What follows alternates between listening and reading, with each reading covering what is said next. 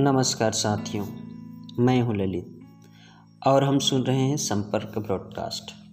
दोस्तों, आज हम बातचीत के माध्यम से एक दूसरे को समझने की कोशिश करेंगे। तो साथियों, हम देख रहे हैं कि कोरोना नामक महामारी से भारत ही नहीं, पूरा विश्व के विकास का पहिया थमसा गया है रुक सा गया है। इस परिस्थिति ने पूरे मानव समाज को प्रभावित किया है। सभी को अलग अलग परिस्थितियों से गुजरना पड़ा है, जूझना पड़ा है, और हम सबके अपने अपने अनुभव रहे हैं। वह सबने बहुत कुछ बदलाव महसूस किया है। तो साथियों, आज का मेरा प्रश्न है कि कोरोना के इस दौर में आपकी ज़िंदगी में क्या बदलाव आया? दोस्तों, चलो अलग अलग शिक्षकों से बात करते हैं। और इस विषय पर उनका क्या अनुभव रहा, समझने की कोशिश करते हैं। सबसे पहले मैं फ़ोन करने जा रहा हूँ गौरव जी को।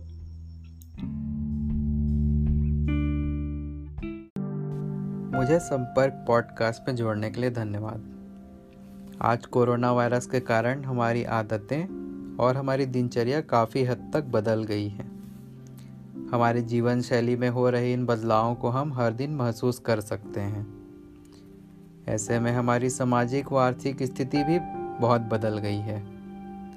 हमारे खान पान व कार्यशैली में भी बदलाव आ गया है।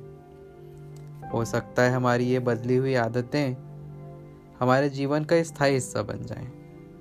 लेकिन हमारी कुछ अच्छी आदतें भी इस कोरोना काल में देखने को मिली है। जैसे साफ़ सफ़ाई बरतने की आदत जैसे 20 सेकंड तक हमें हाथ धोना होता है, सैनिटाइज़र का उपयोग करते रहना होता है। साथ ही हम घर में एक दूसरे की सहायता करते हैं। वर्क फ्रॉम होम की संस्कृति भी हमें देखने को मिली है। यह एक बहुत बड़ा बदलाव है।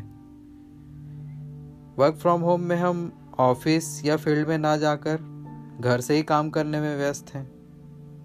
साथ ही हमारे अंदर सीखने की कला या कुछ नया सीखने की ललक भी बढ़ी है। ऑनलाइन कोर्सेस चल रहे हैं। ऑनलाइन बच्चे स्टडी कर रहे हैं। ऑफ़िस में भी नए नए कार्य दिए जा रहे हैं। और उन कार्यों को सिखाया भी जा रहा है। जिसे हम पहले कभी किए नहीं, या आगे भी शायद ना कर रहे होते। कुछ लोग फोटोग्राफी भी कर रहे हैं। कुछ अपनी हॉबी फॉलो कर रहे हैं। हर तरह से आसपास के लोग कुछ न कुछ नया कर रहे हैं। चलिए अब हम बात करते हैं किशन भांडेकर जी से।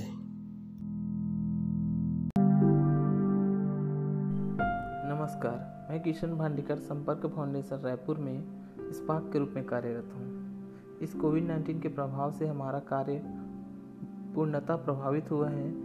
जैसा कि मैं डेली बेसिस पे स्कूल विज़िट करता था, एवं डिस्ट्रिक्ट ऑफिशियल से मिलता था, वह कार्य अब पूर्ण रूप से नहीं हो पा रहा है क्योंकि लॉकडाउन के कारण हम लोगों तक नहीं पहुँच पा रहे हैं। इस कार्य को करने के लिए हमने मोबाइल का सहारा लिया और हम मोबाइल के माध्यम से ऑनलाइन जुड़कर और ऐप के माध्यम से शिक्षकों तक पहुंचकर, संपर्क बैठक ऐप के माध्यम से शिक्षकों तक पहुंचकर हम उनकी सहायता कर रहे हैं।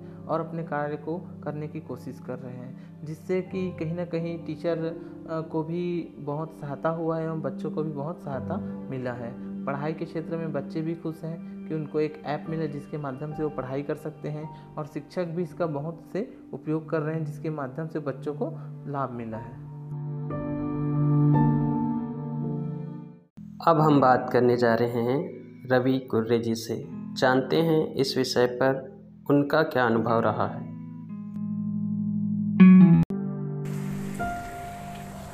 इस कोरोना काल में मेरे ज़िंदगी में तीन तरह का परिवर्तन किया है, जिसमें पहला है स्वतंत्रता पर पाबंदी। मैं कहीं भी हूँ, मुझे अपने आप में पिंजरे के तोते की तरह महसूस होता है, जिसके पास सब कुछ है, मगर स्वतंत्रता नहीं है, ज़िंदगी बंद सी गई है। दूसरा, सावधानी एवं स्वच्छता का परिवर्तन।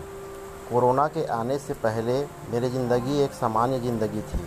लेकिन जब से कोरोना का संकट आया है, तब से मेरी ज़िंदगी में सावधानी बहुत महत्वपूर्ण हो गया है और स्वच्छता को मैं विशेष रूप से ध्यान देता हूँ, ताकि कहीं मुझे कभी भी कोरोना का कोरोना का शिकार ना होना पड़े। तीसरा चीज़ यह है कि संघर्ष करना।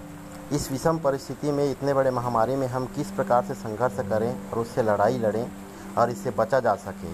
और इतने बड़े समस्या में हम एक दूसरे का किस प्रकार मदद करके अपना ज़िंदगी जी सकते हैं, अच्छे से और कामयाब हो सकते हैं, यह कोरोना काल ने मेरी ज़िंदगी में परिवर्तन लाया है।